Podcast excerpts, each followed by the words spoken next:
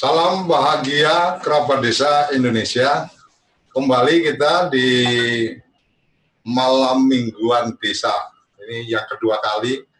Minta maaf kepada kerabat desa malam minggu yang kemarin kita out karena ada sesuatu.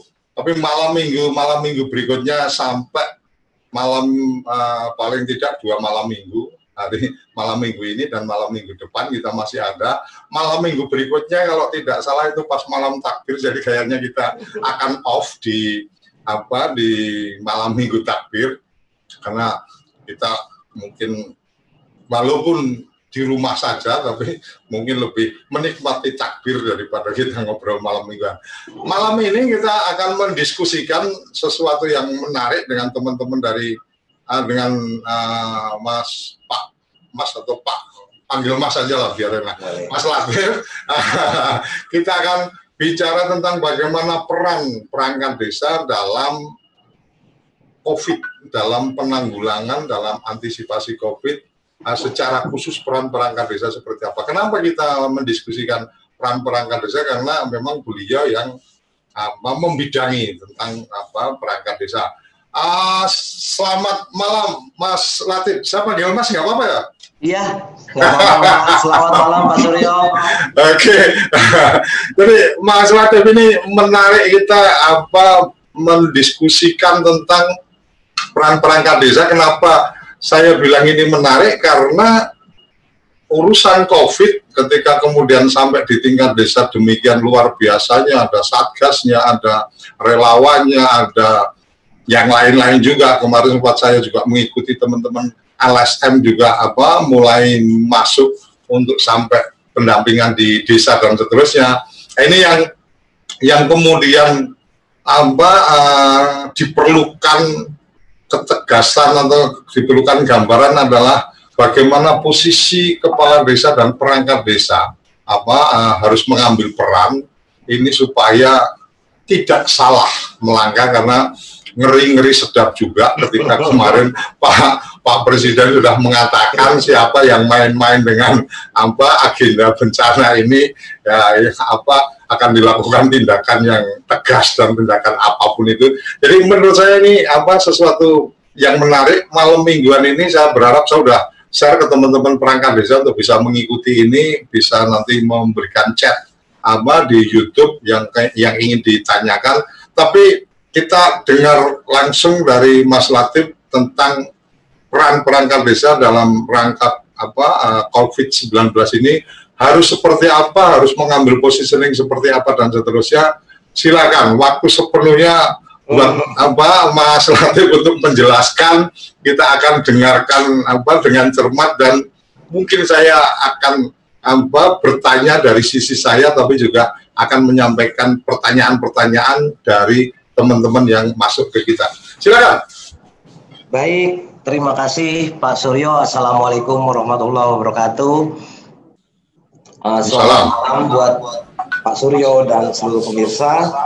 Baik, saya melihat tema kita pada malam hari ini sungguh-sungguh sangat menarik. Tapi sebelum kita masuk dalam tema kita sekarang, ada baiknya saya sampaikan beberapa hal tentang kebijakan yang telah diambil oleh Menteri Dalam Negeri dalam hal penanganan dan pencegahan COVID-19 ini. Kementerian Dalam Negeri sampai saat ini telah menetapkan tiga instruksi Menteri Dalam Negeri nomor satu untuk pemerintah daerah, nomor dua untuk pemerintah daerah, baik itu tentang pencegahan, penanganan maupun refocusing anggaran, serta hmm. Mendagri nomor tiga tentang belanja atau perubahan APBDes untuk penggunaan uh, COVID-19. Serta Permendagri nomor 20 tahun 2020 juga telah ditetapkan oleh Menteri Dalam Negeri dan surat Mendagri nomor 141 tahun 2020 itu menyampaikan kepada seluruh bupati wali kota agar dilaksanakan penundaan terhadap pilkades serentak. Artinya oh.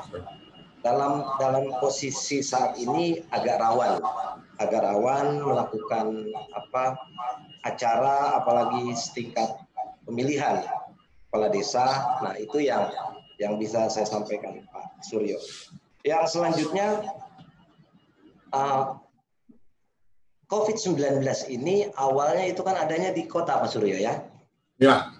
Awalnya di kota, lambat laun dalam waktu yang sangat cepat wabah ini masuk atau ada di di di desa sehingga kita melihat pentingnya pemerintah desa atau peran pemerintah desa dalam hal mencegah dan ya. penanggulangannya.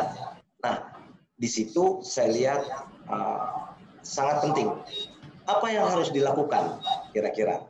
Apa yang harus dilakukan oleh pemerintah desa dalam hal pencegahan dan penanganan? Yang pertama, kita melihat pemerintah desa itu harus melakukan pencegahan dan penanganan terhadap COVID. Yang kedua, yang tidak kalah pentingnya, pasca COVID atau dampak dari COVID-19 ini juga sudah masuk ke desa, Pak Suryo. Apa hmm. Pertama, dampak dari COVID ini diliburkan semua, ada PHK, ada migrasi, imigran dari luar negeri, itu kembali ke desa. Sehingga potensi untuk penyebaran coronavirus 19 ini sangat tinggi.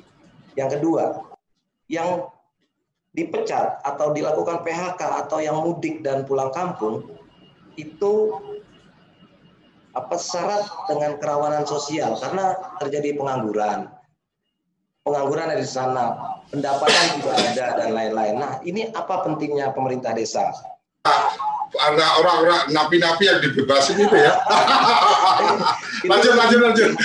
Ya, itu bagian itu bagian dari dari sebuah dampak saja, Pak Pak Suryo. Tetapi desa di Indonesia ini kan ada sekitar 74.953. Tidak semuanya. Yang saya lihat yang berat itu di di daerah Jakan, semua di seluruh masyarakat di desa itu paham cara penularannya, cara pencegahannya, terus social distancing itu apa sih kira-kira pelaksanaan padat karya tuta dan lain-lain. Sehingga dibutuhkan peran pemerintah desa yang sangat-sangat betul detail. Artinya seperti itu. Terus apalagi kira-kira yang yang diperlukan? Ketahanan pangan, saya pikir perlu dibuatkan lumbung desa secara bersama. Nah, di beberapa desa yang tidak mempunyai, yang mohon maaf, tidak mempunyai sumber-sumber pangan, maka itu menjadi persoalan tersendiri, Pak Suryo. Oke. Okay. Nah, terus apa sih yang yang yang harus dilakukan oleh aparatur pemerintah desa? Pertama, pemerintah desa harus memastikan atau membuat sebuah pemetaan khususnya di daerah-daerah yang sudah terkena terkena COVID. Mana daerah yang merah yang sudah yang sudah terkena COVID, mana daerah kuning yang belum, mana daerah hijau. Nah, itu harus ada langkah-langkah uh, dan dipetakan oleh aparatur desa. Yang kedua, kesehatan.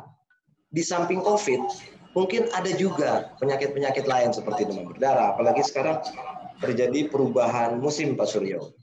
Terus apa sih juga yang harus di, dilakukan tadi mempersiapkan berbagai kemungkinan dampak-dampak COVID tadi bagaimana pengangguran itu akan terus ada di desa selama belum dibuka apa PSBB kira-kira seperti itu Pak Suryo.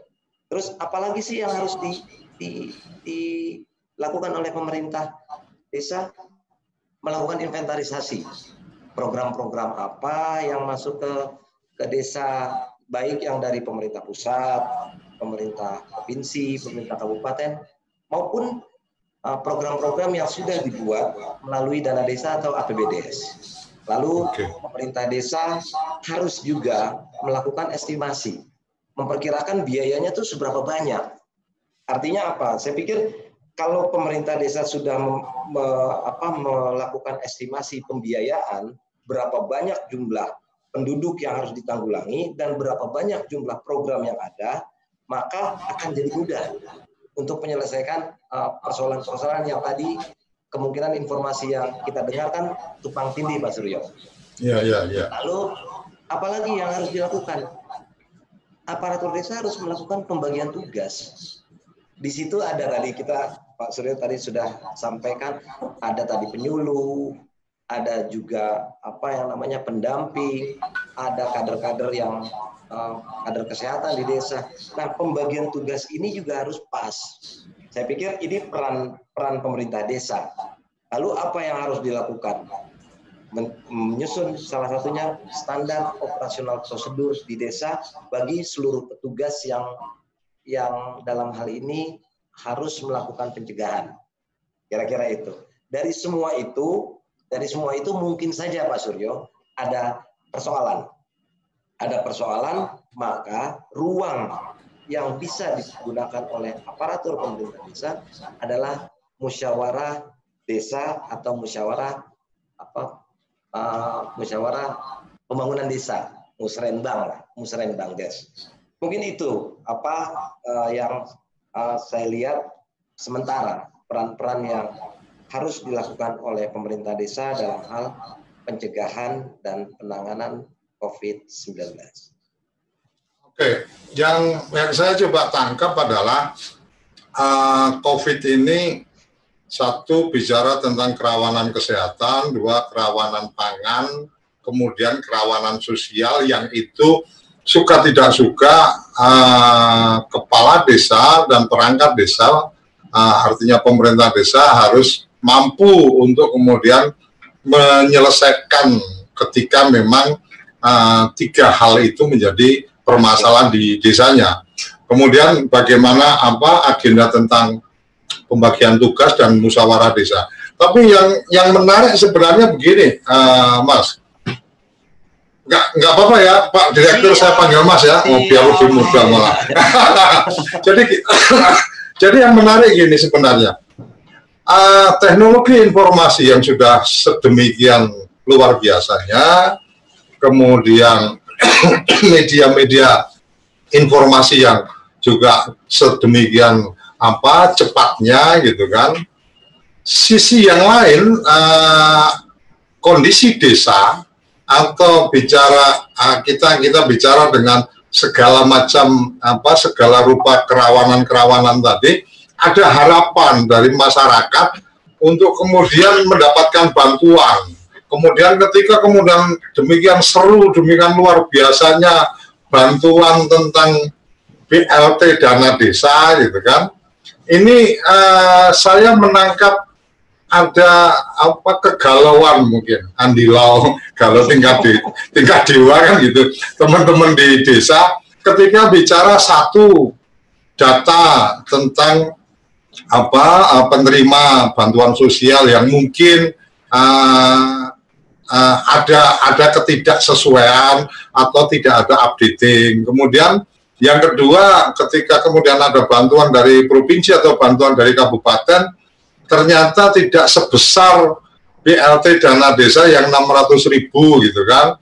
Jadi kalau kalau saya kepala desa, walaupun sudah musyawarah, oke okay, ini yang dapat dari kabupaten, ini yang dapat dari desa, ternyata yang dapat dari desa tiga kali lipat gitu kan, kabupaten cuma ngasih 200 ribu, desa ngasih 600 ribu, nah ini kan bisa jadi kecemburuan apa antar penerima, oh ini kok ah, nanti ketemunya ternyata pas yang dapat 600 ribu itu ada kedekatan dengan perangkat desa, ada yang perangkat desanya yang pilih kasih dan seterusnya mendapati hal-hal yang seperti itu. Kepala desa dan perangkat desa saya yakin galau luar biasa. Belum lagi ada yang ternyata dana desa tahap satunya juga belum cair. Ini masalah yang lain lagi gitu kan. Tapi ke kebesaran ke apa besaran bantuan dan seterusnya. Ada konklusi apa ini, uh, Mas, yang mungkin bisa di apa bisa disampaikan ke teman-teman kepala desa dan perangkat desa untuk menghadapi apa problematika di lapangan. Karena saya yakin memang tetap ada tuntutan bahwa kreativitas transparansi akuntabel dilakukan oleh kepala desa dan perangkat desa. Tetapi kan ada bagian-bagian yang ya suka tidak suka secara aturan birokrasi dan seterusnya harus dipenuhi. Bagaimana monggo? Baik Pak Suryo menarik sekali. Saya pikir ini hal yang menarik dan ini terjadi di banyak desa gitu ya, di banyak tempat tentang kegalauan yang tadi Pak Suryo sampaikan. Itu kegalauan berupa ada yang datanya double, itu hmm. ada yang apa tumpang tindih, ada juga data apa nilai uang bantuannya yang berbeda. Menurut saya bukan apa namanya uh, sebetulnya ini uh, porsinya teman-teman di sebelah, tapi saya coba untuk merespon Bapak uh, Pak Suryo bahwa tadi saya telah sampaikan semua peran pemerintah desa itu dilakukan mulai dari A, B, C, D dan lain-lain tetapi di bawah itu ada sebuah kunci yang namanya musyawarah desa. Oke. Okay. Nah, yang dinamakan musyawarah desa itu sebuah forum yang paling uh, apa namanya uh, sebuah forum lokal yang paling apa namanya paling legitimate jawabkan legitim legitimate legitimate dapat dipertanggungjawabkan kepala desa melakukan inisiasi untuk melakukan musyawarah. Oke. Okay. Artinya apa? Musyawarah itu musyawarah untuk mendeteksi, meninventarisir jumlah orang yang ada di desa berapa banyak dulu, sehingga itu baru setelah itu baru bisa di di apa namanya dinilai berapa banyak nanti jumlah uh, program yang masuk ke desa. Ketika hmm. itu sudah terlihat jumlah orang dan jumlah uangnya itu ada, maka dilakukan musyawarah mungkin saja ada di beberapa tempat misalnya ada kok anak kecil yang dapat bantuan sosial sementara hmm. ada orang miskin yang betul-betul di depan mata kita kok daftarnya tidak ada nah hmm. ini dilakukan cross check dan dimintakan syaratnya untuk bisa nggak dirubah forum merubahnya adalah forum musyawarah saya pikir itu yang bisa dilakukan setelah dimusyawarahkan, maka diambil jalan tengah bagaimana yang adil, yang pas. Tetapi tidak lupa Pak Suryo, uh, dari hasil musyawarah itu maka kepala desa atau perangkat desa memberikan laporan kepada camat dan kepada ketua gugus tugas bahwa terjadi uh, yang Pak Suryo maksudkan ini akan berdampak pada permasalahan berikut jika tidak diambil langkah seperti ini. Saya pikir hmm. itu bisa diambil Pak Suryo apa namanya bisa diambil dalam dalam rangka untuk me, me, apa, menenangkan masyarakat yang mungkin merasa tidak adil, yang mungkin merasa berbeda dan lain-lain. Tetapi jangan lupa secara administrasi juga harus dipertanggungjawabkan uh, dengan sesuai dengan petunjuk atau apa uh, juknis teknis yang sudah dikeluarkan oleh kementerian dan lembaga. Artinya ini semacam diskresi ya, artinya semacam diskresi atau apa melanggar aturan yang ada, tetapi berdasarkan kesepakatan dan kemudian dilaporkan di satu level di atas apa di atas desa berarti disampaikan ke kabupaten gitu ya, Mas ya. kira-kira. Iya. Dan dan dan dan ini ah, dan ini secara administratif pemerintahan desa dalam uh, sesuai dengan apa positioning apa Mas Latif ini apa uh, apa uh, ini wajar dilakukan atau boleh dilakukan atau bagaimana? Situasi saat ini adalah situasi yang yang yang namanya saja COVID-19 itu bencana Pak Suryo. Saya okay. pikir kalau itu bahasanya bencana maka peran peran aparatur pemerintah desa juga harus melakukan uh, sebuah tindakan-tindakan yang cepat. Hmm. Itu pertama. Terus yang kedua, Perpu nomor 1 tahun 2020 eh, saya pikir itu bisa menjadikan tetapi yang akuntabel. Oke. Okay. Akuntabel artinya uh, hasil hasil dari musyawarah tadi bisa dipertanggungjawabkan, bisa dilaporkan dan di, diketahui oleh pimpinan tertinggi atau yang menyampaikan. Setelah itu mungkin secara secara apa uh, jangka menengah atau pasca itu bisa dilakukan perubahan data di tingkat uh, desa. Itu kalau yang berbeda data. Tapi kalau uang, saya pikir itu bisa di bisa di apa di di apa dimusyawarahkan nanti di, di di tingkat desa. Saya pikir itu. Ya, artinya memang kemudian uh, aparat desa, kepala desa dan perangkat desa memang apa harus benar-benar mendokumentasikan ya. apa uh, proses itu dengan dengan baik supaya ketika ada sesuatu di kemudian hari memang apa record dari oh ini prosesnya seperti ini yang sudah dilakukan seperti ini dan seterusnya itu bisa menjadi catatan untuk apa mempertanggungjawabkan dan catatan apa transparansi yang dilakukan oleh oleh desa gitu ya mas kira-kira ya? Ya kira-kira seperti itu Pak Suryo. Uh, ke, kembali ke peran apa ke peran dari uh, aparatur desa, kepala desa dan perangkat desa yang tadi disampaikan Mas Latif tentang pembagian tugas atau bagaimana mengkoordinir apa segenap kekuatan atau elemen lah ibarat kata kalau kalau mau perang itu kan harus tahu betul pasukannya itu kekuatannya seperti apa kan gitu nggak mengira-gira kan gitu.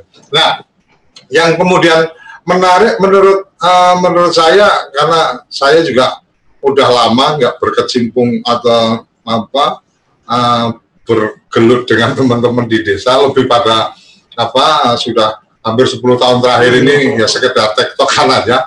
Uh, ketika kemudian yang ada di lapangan ada apa uh, petuk ada pendamping desa mungkin yang dari Kementerian Desa, ada juga kalau nggak salah dari Kementerian Sosial kan juga ada juga tuh petugasnya untuk kemudian melakukan pencatatan yang untuk apa uh, eh, PKH ya Nah, kemudian ya, uh, dan kemudian di lapangan juga ada apa uh, teman-teman penyuluh lapangan kalau dari pertanian ada, dari perikanan ada dan seterusnya. Kemudian ada juga nih apa uh, Karang Taruna, ada juga apa uh, tanggap bencana dan seterusnya.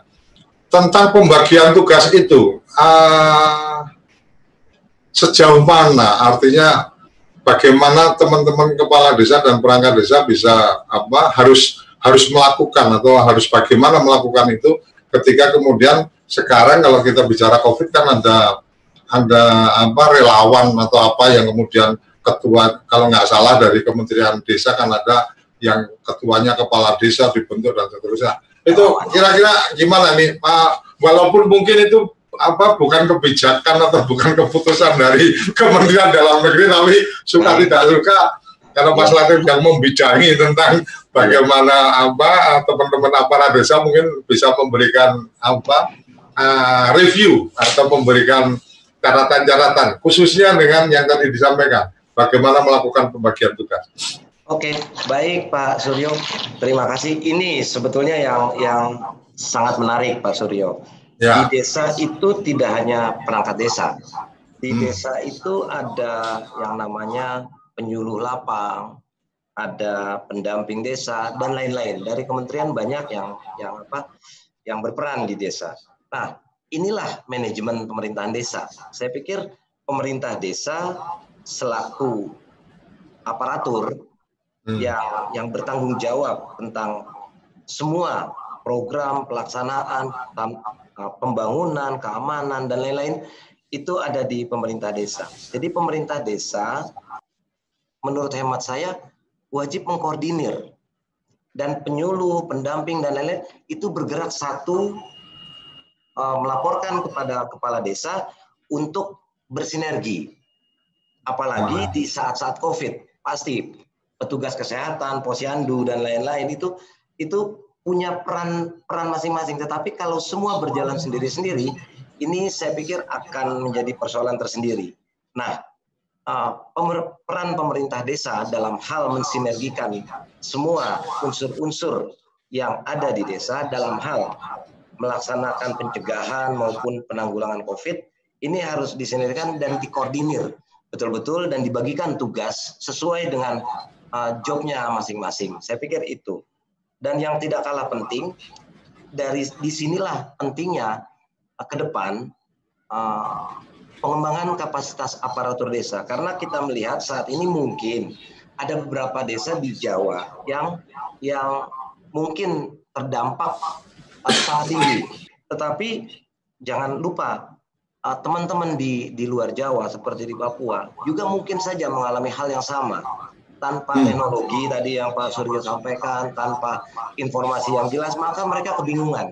Nah, di hmm. sini peran kita, pemerintah, kita melihat bahwa peran pemerintah desa itu sangat penting dalam pelaksanaan uh, penyelenggaraan pemerintahan desa. Sehingga ke depan pengembangan kapasitas aparatur menjadi sangat penting agar pemerintah desa bisa langsung melakukan uh, manajemen pemerintahan yang baik dan dan tepat.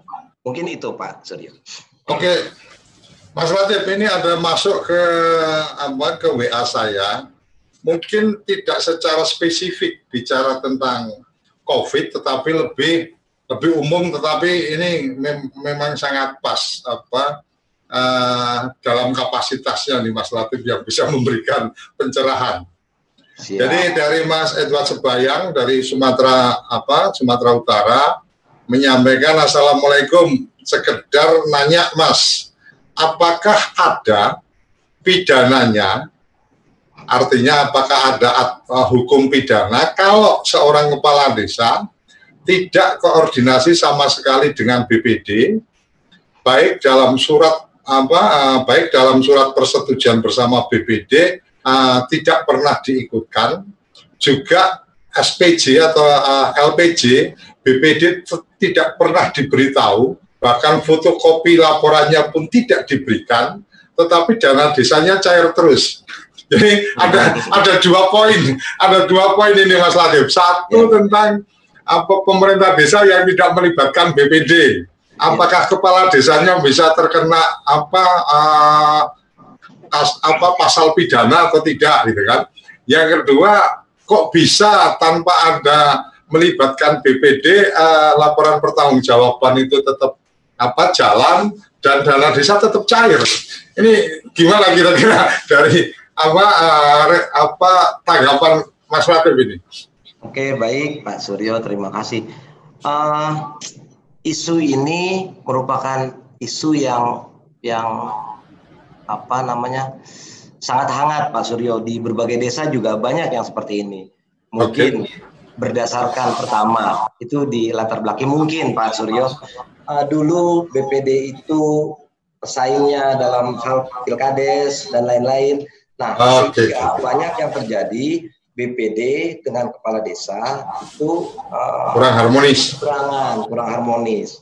Tetapi jika kita melihat tadi yang Pak yang disampaikan Pak Edward ya Pak Edward uh, dari Sumatera Utara bahwa dalam rangka pelaksanaan apa musyawarah perencanaan pembangunan itu yang punya yang punya uh, tugas adalah BPD sebetulnya. Nah, kenapa itu kalau tidak apa seyogianya pemerintah desa itu mempunyai tugas satu merangkul merangkul seluruh elemen seluruh elemen yang ada di desa sehingga menjadi satu tujuan satu tujuan untuk kesejahteraan masyarakat. Tapi kalau sudah seperti ini pertanyaannya apakah itu untuk masyarakat? Hmm. Pasti bukan untuk masyarakat. Karena apa? Ada konflik kepentingan di di sini. Nah, pertanyaan pertanyaan Pak Edward, apakah bisa dipidana? Saya pikir ini tinggal disampaikan kepada camat selaku apa namanya uh, yang melakukan pembinaan dan pengawasan serta OPD yang ada di kabupaten. Saya pikir BPD bisa punya forum sebelum uh, masuk dalam ranah pidana atau yang lainnya. Saya pikir ada forum-forum itu yang harus di harus di, dilalui uh, uh, Pak Pak Suryo ya. Terus laporan, laporan bisa jalan, SPJ bisa jalan tanpa melibatkan BPD. Sesungguhnya mekanismenya juga kurang pas, tetapi sekali lagi ada saluran-saluran yang bisa dilalui uh, apa namanya oleh teman-teman BPD maupun teman-teman pemerintah desa dalam hal melakukan melakukan atau me, apa merespon apa yang terjadi di salah satu desa tersebut. Mengapa? Karena kalau ini tidak kalau ini tidak dilakukan, maka ada persoalan-persoalan lain yang akan muncul, Pak Pak Pak Suryo. Saya pikir itu. Saya tidak bicara dipidana atau tidak karena nanti kasusnya akan kan saya tidak tahu. Maksudnya tidak tahu itu apakah ini tidak diikutkan karena ada pidana, pidananya itu karena pencemaran nama baik atau hanya karena tidak diikutkan. Saya hmm. kan banyak banyak kasusnya. Ini saya belum tahu secara detail. Lalu kalau laporan SPJ dan lain-lain itu saya pikir dilaporkan. Uh, teman-teman di kabupaten juga pasti akan bertanya, kenapa tidak mengikutkan BPD? Saya pikir itu yang bisa saya respon, Pak Pak Surya. Oke, art, art, art, artinya artinya kalau ingin dikomunikasikan mungkin etikat baiknya teman-teman BPD bisa melakukan komunikasi ke camat karena ada memang pembinaannya ada di camat atau mungkin langsung ke kabupaten. Walaupun kalau celah pidana sih sebenarnya saya melihat juga celah pidananya kan? Ada undang-undang keterbukaan informasi publik ketika kita berkirim surat untuk minta penjelasan tidak ada penjelasan atau memberikan penjelasan bohong kan kena pidana juga itu berdasarkan undang-undang keterbukaan informasi publik. Oke, okay, uh, yang, yang yang yang lain uh, di apa di forum chatting YouTube ada dari Mas. Respon sebentar Pak Suryo. Silakan, silakan. Saya bukan tidak mau mengarahkan ke pidana, tapi kalau di desa itu tidak dilakukan musyawarah. Kan ada ada forumnya ada musyawarah ya. pemekatan atau ada jenjang yang lebih lebih tinggi. Maka bahaya penyelenggaraan pemerintahan desa yang sedikit-sedikit ada pidana maka semua akan menjadi menjadi menjadi sangat riskan saya pikir, artinya artinya memang kita mesti membawa semangat gotong royong itu yang kita prioritaskan. Ya. Bahwa, bahwa kemudian ketika memang kalau kemudian ketika memang komunikasi sulit dilakukan dan seterusnya ya celahnya tetap ada cuma kita berharap ya. jangan ke sana kan gitu. Ya, ya, ya. Oke, okay. uh, ini ada ada dari Mas Arsyad uh, terkait BLT dana desa bagaimana intervensi Kementerian Dalam Negeri untuk koordinasi dengan Kementerian Sosial dan dalam implementasinya. Mungkin yang dimaksudkan koordinasi apa uh, Kementerian Dalam Negeri karena memang kan ketika kemudian apa praktek di lapangan suka tidak suka kan aparat desa yang harus menjalankan ketika melakukan distribusi dan seterusnya dan seterusnya. Nah, mungkin uh, bagaimana koordinasi atau Nah, Kementerian Dalam Negeri dengan Kementerian Sosial atau mungkin juga Kementerian Keuangan, juga Kementerian apa, karena kalau bicara BLT dana desa kan berarti Kementerian Keuangan dan Kementerian Desa. Kalau kemarin saya dengan Pak Beni itu kan sempat ngobrol-ngobrol, itu malam minggu yang apa, dua minggu yang lalu, jadi bapaknya bapaknya desa ini kan ada tiga kan gitu. Kementerian Dalam Negeri Kementerian Keuangan kan ada dana desa kemudian Kementerian Desa karena memang apa uh, ada nomenklaturnya desa di situ kan gitu. Ya. nah ini uh, ditambah lagi dengan Kementerian Sosial karena urusannya urusan dengan bantuan sosial. Uh, monggo Mas Latif bisa memberikan apa uh, tanggapannya Terima kasih Pak Suryo. Ini menarik. Ini juga semua mungkin di, dialami oleh teman-teman di di 74.953 desa. Uh, kalau pada prinsipnya Kementerian Dalam Negeri tetap berkoordinasi dengan Kementerian Sosial maupun Kementerian Desa yang dalam hal ini penyaluran BLT melalui dana desa.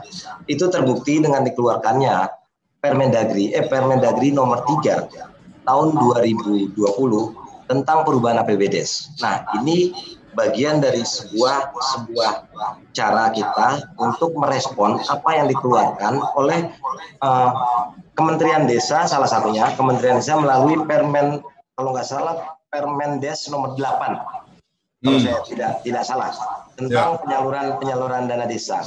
Nah di situ koordinasi kita jelas. Uh, tetapi mungkin jika pendataan itu maka sekali lagi Pak Suryo ini persoalannya persoalan bukan tidak koordinasi tapi persoalan datanya persoalan data yang perlu juga kita uh, sama-sama punya satu satu ruang data yang yang terintegrasi. Saya pikir itu Pak Suryo.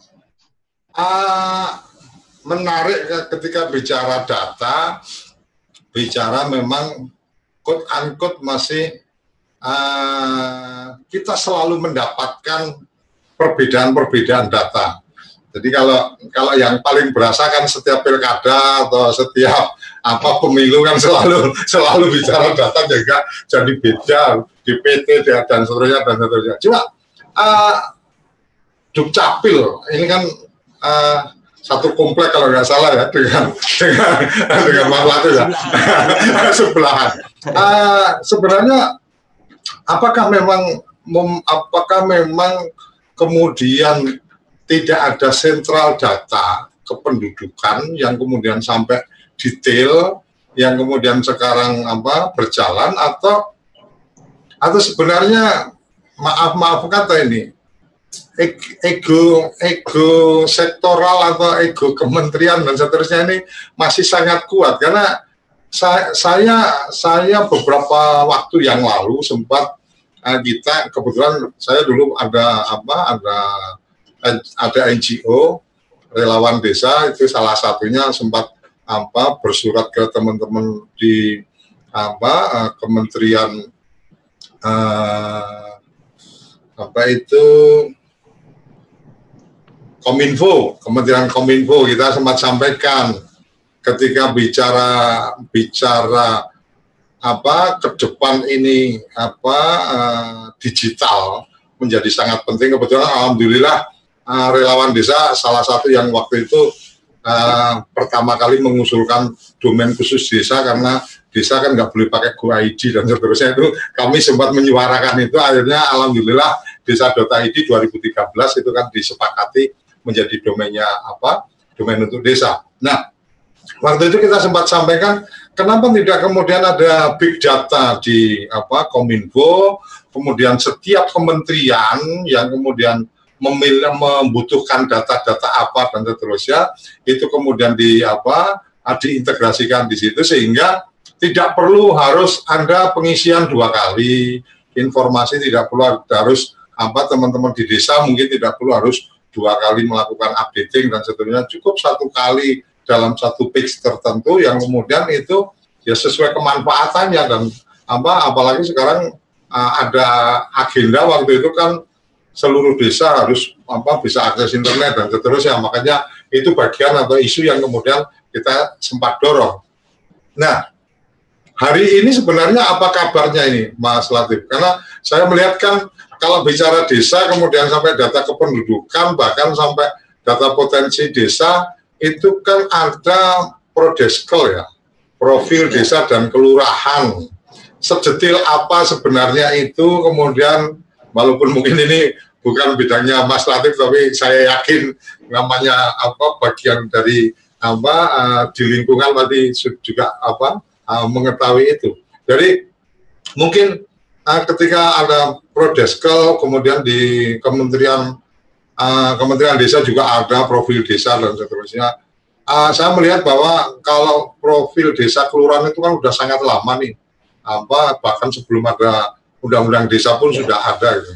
Sebenarnya sejauh mana data data itu terupdate oleh teman-teman di desa dan kemudian data itu benar-benar termanfaatkan oleh para pihak, tidak hanya dari Kementerian apa uh, Kementerian Dalam Negeri. Mungkin ini agak melebar tapi uh, menurut saya ya ini uh, karena tadi kita melihat salah satu problematikanya di data, jadi kayaknya ya suka nggak suka agak melebar ini. Mohon maaf nih Mas siap, siap. jadi, jadi malam mingguan kan boleh rada-rada atur gitu. Silakan, silakan.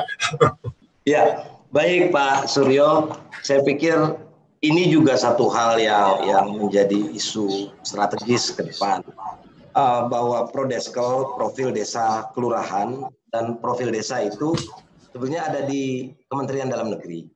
Uh, kita sampai saat ini dulu sudah hampir jadi Pak Pak Suryo. Hmm. Uh, dengan tidak mengurangi rasa hormat, saya coba untuk me mencoba ya, ngobrol-ngobrol ya, aja nih Pak Suryo. Ya, ya, ya. ya. Uh, bahwa tahun sebelum sebelum uh, diundangkannya uh, Undang-Undang Nomor 6, profil desa itu sudah sudah hampir sudah hampir jadi sudah sedang dalam proses tetapi Undang-Undang Desa mengamanatkan uh, dibentuknya Kementerian Desa dan di dalam negeri dibentuknya Direktorat Jenderal Bina Pemerintah sehingga itu menjadi menjadi menjadi apa? menjadi sedikit terabaikan karena peran dan tugasnya itu menjadi apa agak agak apa bias gitu kira-kira kira-kira oh. Pak Pak Suryo. Tetapi dalam beberapa waktu kemarin kita juga sudah mencoba untuk me, apa menindaklanjuti melengkapi melengkapi profil desa tersebut. Mengapa? Karena uh, lomba desa yang kita lakukan yang kita lakukan setiap tahun itu dasarnya dari profil desa. Sementara kita juga sudah oh. menggunakan. Jadi juara-juara lomba desa yang yang ditetapkan oleh Kementerian Dalam Negeri yang setiap tahunnya ada di dianugerahi oleh Presiden, Bapak Presiden, uh, itu salah satu dasarnya adalah penilaian dari profil desa.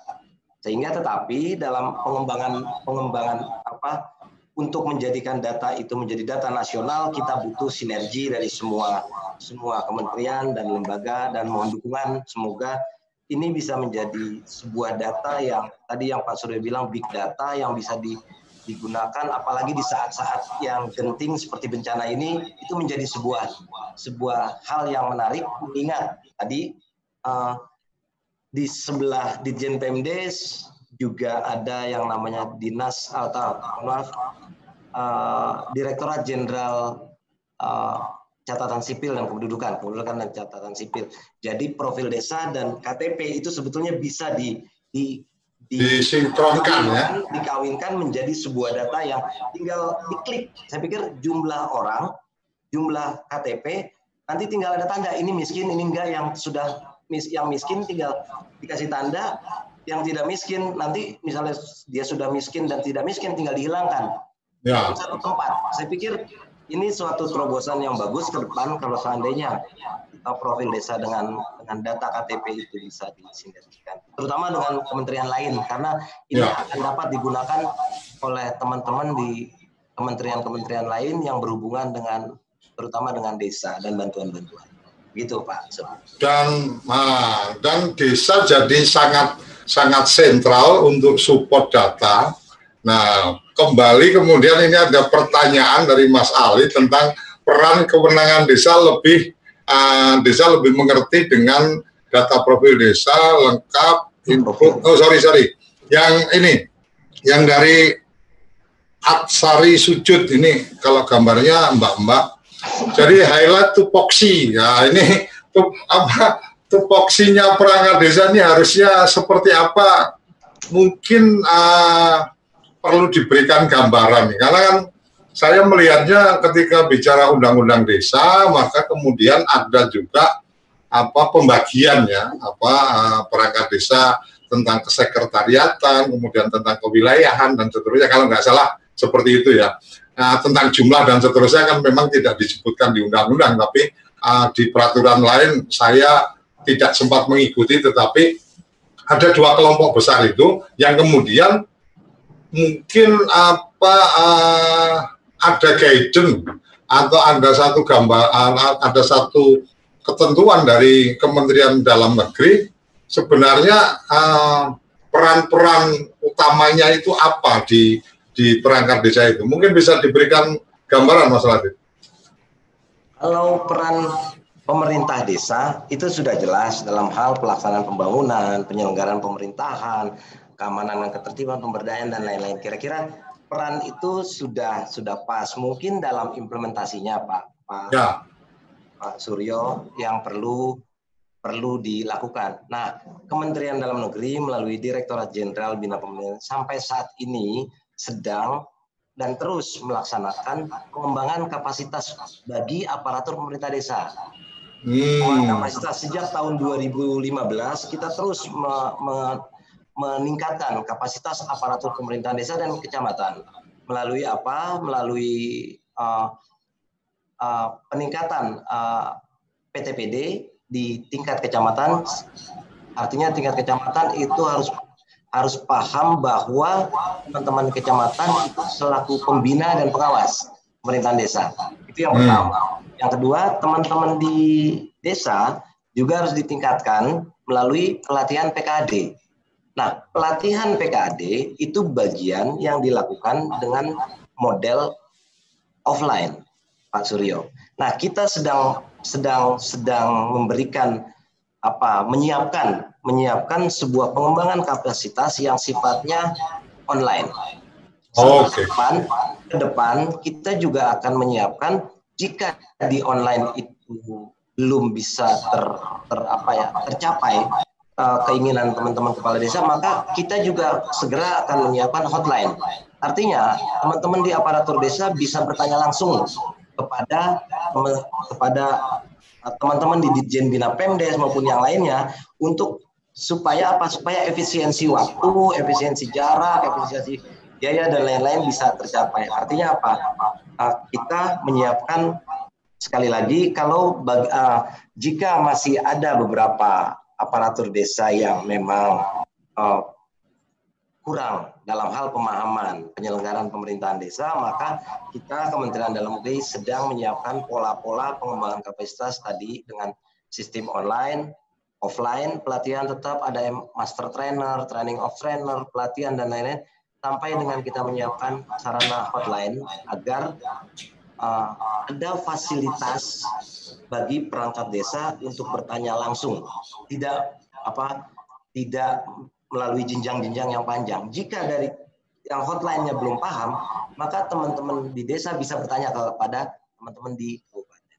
Itu Pak Suryo. Oke, Mas. Uh, kita melihat di apa di otonomi daerah ini itu kan kemudian di tingkat kabupaten bisa punya dinas yang berbeda-beda gitu kan. Uh, artinya oh kominfo jadi satu dengan perhubungan dan seterusnya gitu kan. Nah uh, kalau kita bicara ke desa ini mas kalau kita bicara ke desa apakah ada satu pedoman yang sudah disiapkan oleh apa uh, Kementerian Dalam Negeri dalam hari ini uh, Dirjen Bina Pemdes bahwa oh minimalnya kamu mesti ada uh, sekian kasih atau sekian kaur umpamanya. Itu membidangi apa membidangi apa membidangi apa. Kemudian ada standar apa uh, kemudian masuk ke wilayah yang tadi disampaikan tentang bagaimana peningkatan kapasitas kan berarti uh, apa segmentasinya jadi jelas. Karena kalau yang yang saya tangkap sekarang ini kan yang jelas itu kan hanya kepala desa dan sekretaris desa kan gitu. Hanya kepala desa, sekretaris desa, bendahara kan gitu. Uh, sebenarnya uh, apakah memang apakah memang akan ada semacam guidance atau uh, panduan kemudian oh ada bidang-bidangnya apa saja yang apa minimalnya kemudian bisa dikembangkan sampai ke bidang apa dan seterusnya uh, sudah ada pedoman itu atau sudah atau bagaimana? Monggo. Uh, baik Pak, kalau untuk guidance tentang uh, susunan atau struktur organisasi perangkat desa atau susunan organisasi di desa itu sudah ada Pak. Artinya hmm. ada pola minimal, minimal minimal misalnya ada di situ ada kepala desa, ada sekretaris, ada seksi keuangan dan ada kalau keuangan dan lain-lain. Itu saya pikir tidak saya jelaskan di sini karena cukup panjang. Nanti di sana ada lembaga kemasyarakatan, ada RT RW, ada itu ada semua itu guidance-nya nanti bisa berkomunikasi langsung dengan kami. Artinya okay. melalui Permendagri itu, Pak. Peraturan Menteri. Okay. Uh, ada ada yang dari Ambon ini, wis Ambon Manise salam hormat, alias Pati. Selamat malam Pak Latif, saya setuju optimalisasi pendaya gunaan data profil desa, tingkat akurasinya lebih tinggi karena orang desa sendiri yang mendata dan menginput. ini lebih memberikan apresiasi untuk apa lebih mengoptimalkan uh, dan mungkin uh, ada juga ini uh, Mas Latif yang saya coba tangkap ini juga dari Mas Ali Mohtar peran kemenangan desa mengerti data profil lebih lengkap sebagai dasar input. Nah, ini ini ini sempat saya menangkap apa mungkin karena perangkat desanya yang tidak paham atau bagaimana, tapi saya sempat menangkap ada kondisi bahwa ada teman yang ada teman di desa yang pengen melakukan updating di apa di profil desa kelurahan itu eh. tapi kemudian dia merasa kesulitan tidak tahu harus bagaimana dan seterusnya uh, mungkin ini hanya sekedar urusan diseminasi informasinya atau ya, ya. mempublikasikannya apa harus seperti apa dan seterusnya jadi kalau kemudian euforia kesadaran data ini nah, di tingkat desa ini kemudian kita jadikan momentum umpama ini Mas Latif sepakat ini menjadikan momentum uh, uh, bisa di bisa dibagikan informasi Mas di forum ini uh, tentang bagaimana kalau perangkat desa ingin apa ingin melakukan updating secara prosesnya harus bagaimana menghubungi ke mana atau kemudian melakukan apa uh, verifikasi uh, data untuk kemudian bisa jadi admin itu seperti apa dan seterusnya mungkin bisa disampaikan sekilas ya. Saya nggak tahu ini bagiannya Mas Latif atau bagian teman yang lain, tapi saya yakin ya, Mas ya. Latif sangat paham lah urusan ini. Ya. Silakan.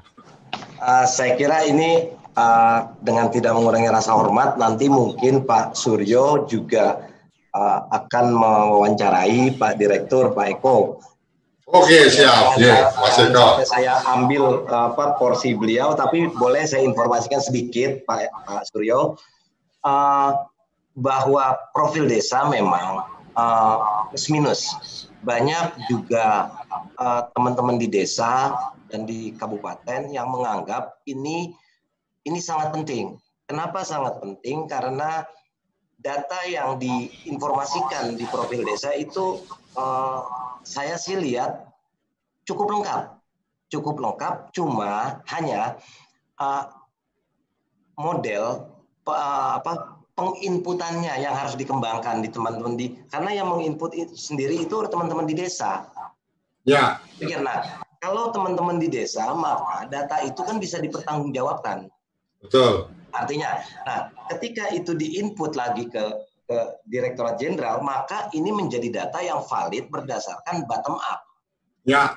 Informasi bottom up dari desa. Nah, saya pikir ini menjadi sebuah sebuah tantangan kami, tantangan kami Pak Suryo untuk untuk untuk apa lebih uh, menguatkan sistem profil desa. Tetapi ada juga beberapa daerah yang bilang ini sulit dan lain-lain. Nah, kita sedang mencoba untuk uh, mencari uh, formula yang memudahkan teman-teman di desa. Karena apa? Karena mekanisme dan sistemnya sudah betul. Yang kita hmm. kita tangkap mekanismenya itu kita hanya menyampaikan ke desa dan desa yang mencatat sendiri dan bisa mengupdate setiap saat. Artinya hmm. apa? Artinya mekanisme itu sudah sudah apa? akuntabel, dapat dipercaya, dapat dipertanggungjawabkan dan lainnya.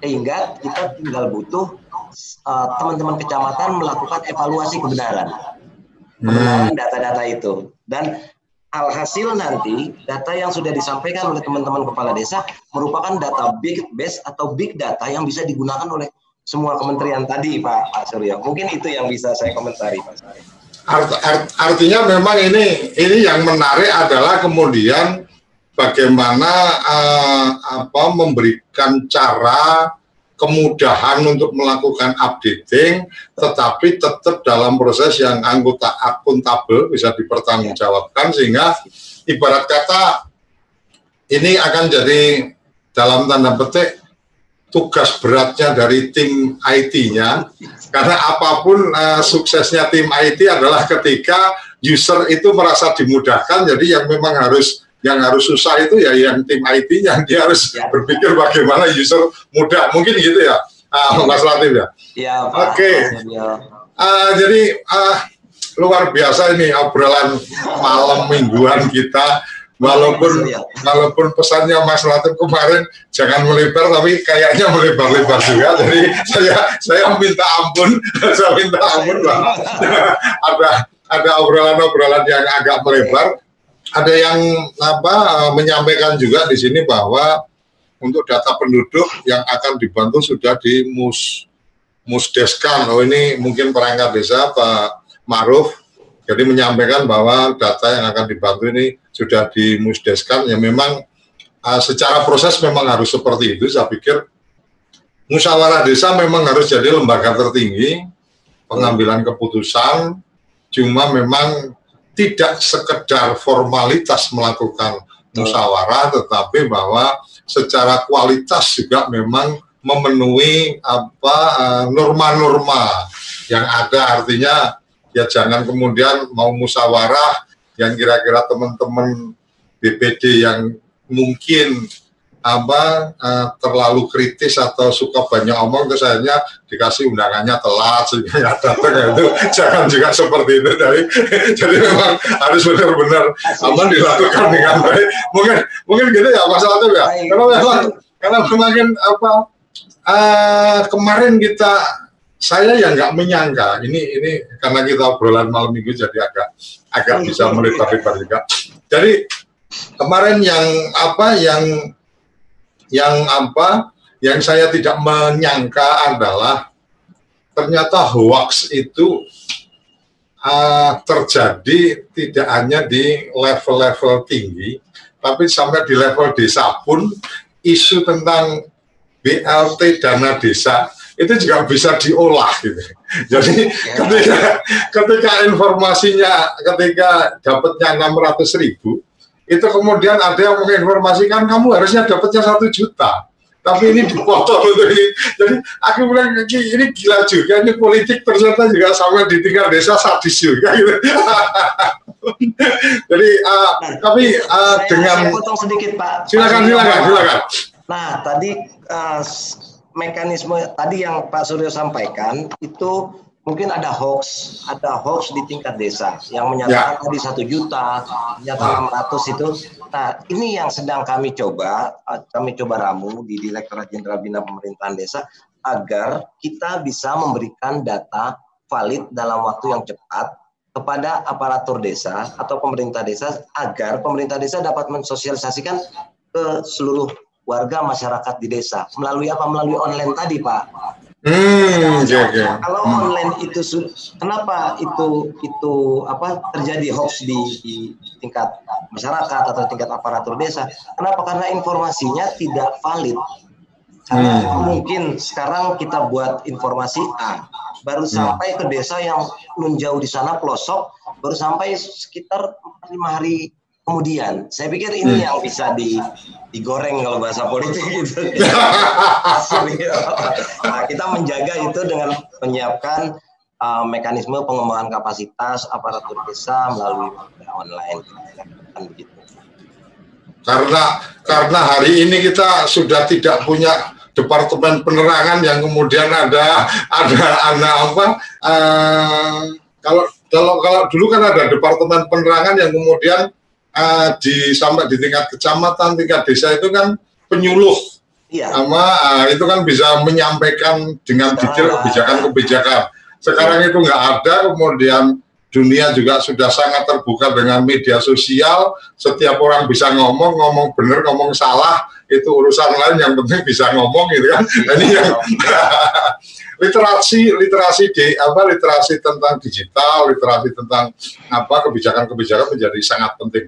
Oke, ini ada Mas Ali Mohtar asik perlu diagendakan acara continue seperti ini. Jadi ini memang acara kok uh, Mas Ali ya, saya perlu sampaikan ini acaranya acara rutin malam mingguan. Jadi sementara ini malam mingguan seminggu sekali dengan teman-teman Kementerian Dalam Negeri. Mungkin kalau nanti apa uh, kita teman-teman TV Desa mungkin ada tempat lah apa ada tempat yang difasilitasi oleh Kementerian Dalam Negeri untuk kita bisa ada mini studio, bisa tiap hari kita bisa bisa bikin acara. Kemarin saya sudah sempat mengajukan permohonan kalau berkenan ada satu mini studio di situ sehingga kita bisa apa terus melakukan updating sebenarnya polisi-polisi apa yang teman-teman apa perlu mendapatkan uh, informasi. Benar sekali Mas Latif 60 menit nggak terasa, jadi ini sudah 20, 30. Closing statement silakan sebelum saya tutup acara ini. Oh, sebentar, ada satu lagi, tolong peran BUMDes untuk peran serta penanggulangan ekonomi. Oke, ini nanti ada forum yang lain kita akan diskusikan tentang BUMDes. Silakan, Mas Radit, closing statement malam mingguan kita dan saya minta maaf ini malam minggunya terganggu. Baik, Silakan. terima kasih Pak Suryo dan pemirsa semua di seluruh Indonesia. uh, topik kita saat ini kan peran pemerintah desa dalam menghadapi COVID. Saya pikir pemerintah desa menjadi sebuah keniscayaan uh, dalam menghadapi uh, COVID-19. Karena apa? Karena ketika pemerintah desa tidak dapat melaksanakan tugasnya dengan dengan baik, maka akan terjadi persoalan-persoalan baru. Dan COVID ini juga tidak hanya COVID, saya pikir yang bisa yang harus dilakukan uh, oleh pemerintah desa. Dampak dari COVID ini pasca ini juga mungkin itu menjadi tugas yang tidak ringan bagi aparatur desa. Sehingga uh, kami berharap bahwa pentingnya uh, pengembangan kapasitas aparatur desa di seluruh Indonesia.